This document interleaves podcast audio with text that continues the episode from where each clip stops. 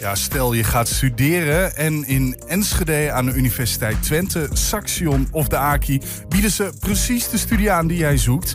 Ja, dat is enorm mooi, maar waar ga je eigenlijk wonen? Enschede kampt met een tekort aan kamers voor nieuwkomende studenten. Daarom organiseert het Enschede Lab een challenge waarin alle betrokken partijen, maar vooral studenten zelf, proberen een antwoord te vinden op, de, op dat woningstekort. En aangeschoven zijn Wiro Kuipers. Hij is coördinator van het Enschede Lab. En ook eh, Nadila Zavira, student en mede-organisator van die Student Housing Challenge. Um, ja, Nadila spreekt geen Nederlands, dus we gaan overstappen op uh, Engels of uh, Dinglish of whatever it uh, may be. welcome both both of you. Um, so let's let's start. Um, are you are a student or? I actually just graduated. I graduated early this year from Saxion. Mm-hmm. And I found a job and I've kind of settled down in Enschede. I mean, I'm in Keeping Talent 20. I can't really go. All right. So, and w- when you were a student, um, how bad was the problem for you personally? Personally, well, um, I sacrificed a lot and found somewhere really cheap, some place really old, really small. So I stayed in this place um, for four years, mm-hmm. and I knew already that I don't, I didn't want to find a different place because it was all the options were much more expensive than what a student could afford. So now that I'm working, only now after four years, I've moved out. All right, so you, you sacrificed a lot of comfort just to yeah. be able to pay. En Nadila zegt eigenlijk, ik, ben, uh, ik heb veel uh, comfort moeten opofferen... Uh, zodat ik gewoon voor een betaalbare prijs een woning kon krijgen. But you, you had a, a, living. I had a place. So some students now, they don't even have one, right? Yeah, exactly. And... I think it's very, very different when you look at all the students that don't have a place to live right now. It's um, EU students, and I am from Indonesia. I'm non EU. So I mm-hmm. was guaranteed a place the first time that I was here. But then after my first year, I had to go find my own place, and I found this really cheap place. And um, I think the problem right now is really just the influx um, around this time, this intake time, August to September, mm-hmm. of these EU students. There's just too much influx, te veel um, ja, invoer van uh, buitenlandse studenten. Yeah, and we have to wonder why why can't we know the certain amount, the the actual amount of students that are coming in, and there is actually like so many layers to these details. So we don't know actually who how many students are coming in. Uh, is that what you're saying? Not until 31st of August. Right. So you, are you saying that because some students uh, are now challenging uh, a surprise when they come to Enschede? Um, they should have known earlier there's no place for you to live in? Yeah, absolutely. Absolutely. I mean, I think all this explosion of this topic kind of exploded after the email from UT came out.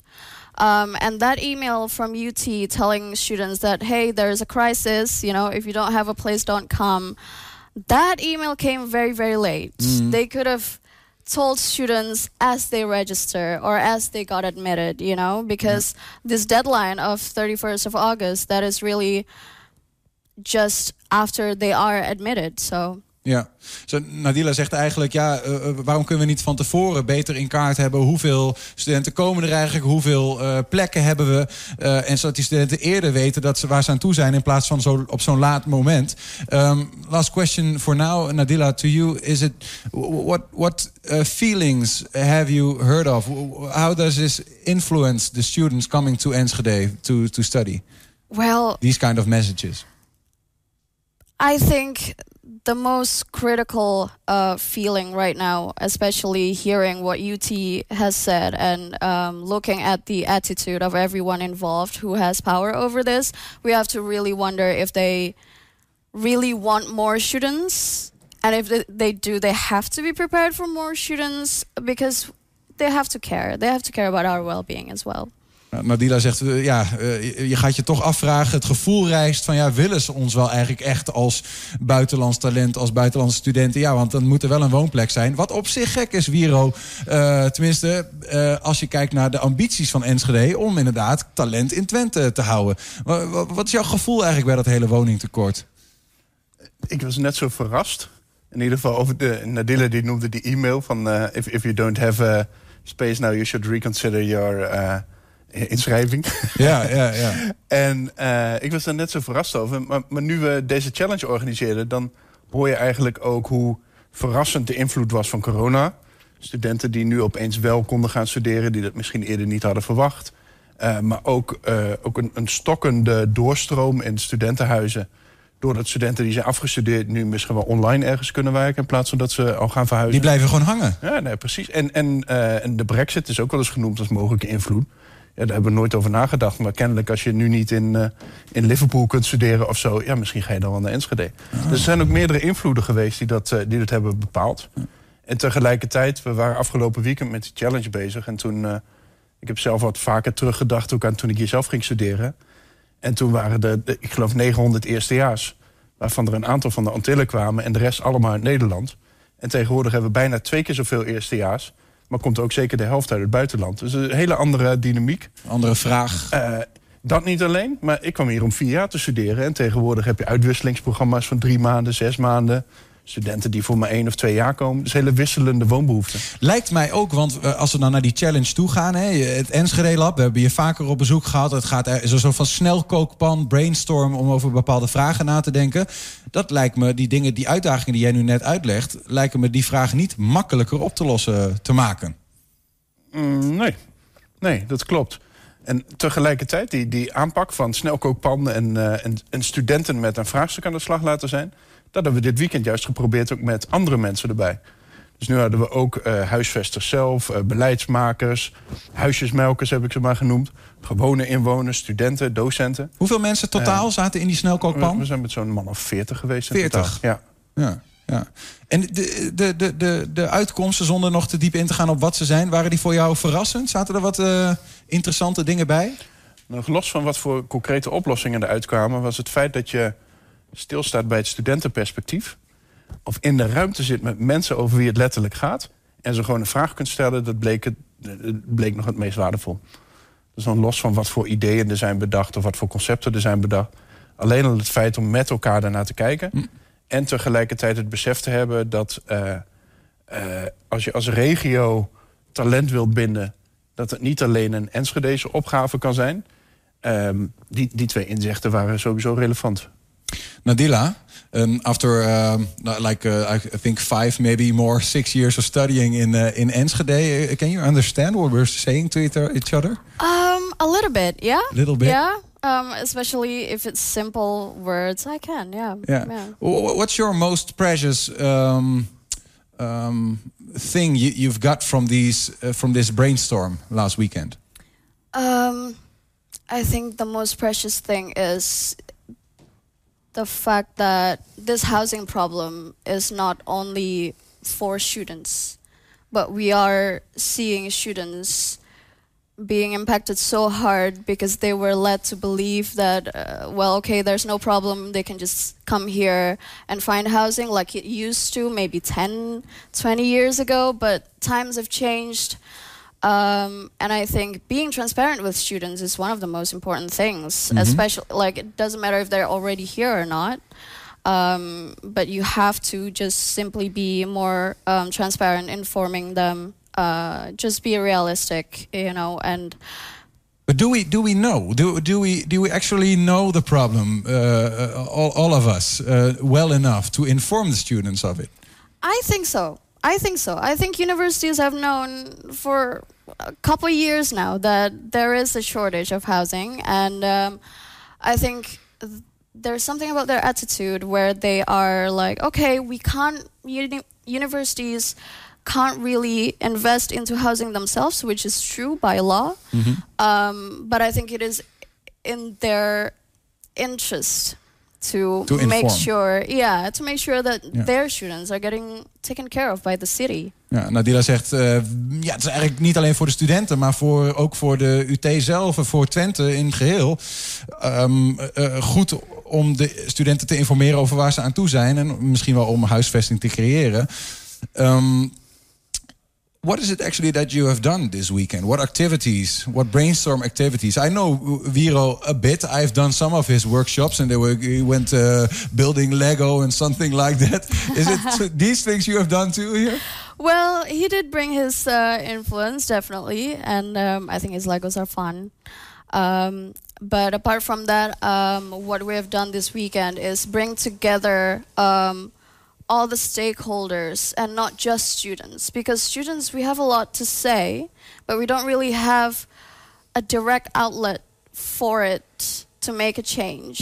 Um, and so I think by even simply connecting um, social housing people to the policymakers of universities to actual students, um, especially students who are in student associations and they have had a lot of these discussions together, they can come to us and they know already what to say. Um, and so seeing the collaboration of all these ideas, I think, is the most important thing. And um, bringing forward just keep talking about it and not covering it anymore. Eigenlijk, Wiro, zegt Nadila hetzelfde als wat jij hier eerder zei zo net. Zo van, eh, ja, het feit alleen al dat die mensen met elkaar praten... beleidsmakers, eh, de mensen van de universiteit, eh, huisjesmelkers, whatever... studenten, eh, dat is de grootste winst. Maar kwamen die mensen daar elkaar voor het eerst tegen, denk je, soms? Voor een deel wel. Ehm, en sommige mensen hadden elkaar vaker gezien... of die komen elkaar in allerlei clubjes en in, en in werkgroepen tegen. Maar we hadden eh, op vrijdag hebben we in de krant gestaan. Dus er kwamen die vrijdag en de zaterdag ook... kwamen er opeens gewoon inwoners ook langs.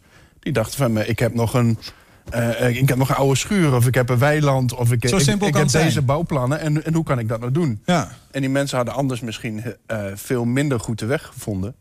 Eh, en die zagen nu ook van, goh, hier zit een docent eh, met wie je kan praten. Oh, er is iemand van domein die, eh, die mij kan uitleggen... op welke manier verhuur eigenlijk in elkaar, in elkaar steekt. Maar was dat ook wat het vooral was dan? Gewoon een soort van ja, een netwerkbijeenkomst tussen al die mensen... om ideeën uit te wisselen? Nee, we hadden een soort van agenda. Dus het was wel de bedoeling dat iedereen zich even kenbaar maakte. Dus dat we, dat we wisten wie er in de ruimte is. We, hadden eh, we werkten in één ruimte, vier verschillende hoeken. En één hoek, die heette Check It Out. Ging echt over alle informatie die we vooraf wisten te vinden... maar ook over de vragen waar we tegenaan lopen. Ja. Eh, waar mensen met elkaar in gesprek konden om het vraagstuk iets, meer, eh, iets beter te vatten. Eh, we hadden één hoek die wat meer ging over oplossingen, dus echt over creëren. En eentje met, met wat meer reflectie. Hebben we een soort gastenboek neergelegd.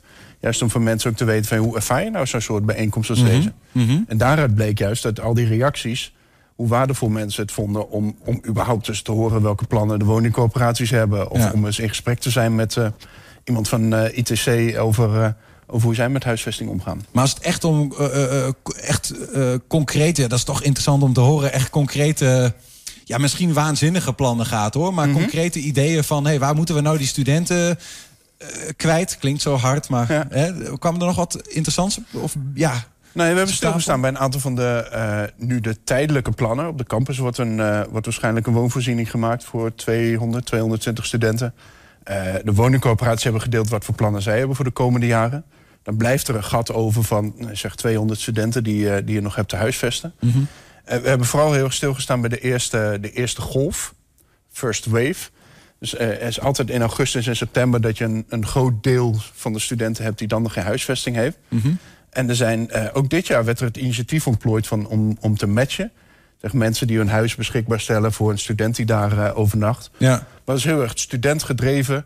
En uiteindelijk zijn er, ik geloof, 30 studenten. ge- eh, nee, er waren 400 studenten die iets wouden. En die zijn gematcht aan 30 huishoudens of zo. Dus zit, die verhouding is nog totaal zoek. En het komt ook doordat we te laat zijn begonnen. Dus als we volgend jaar eerder zijn met zo'n soort matching... die eh, steviger neerzetten...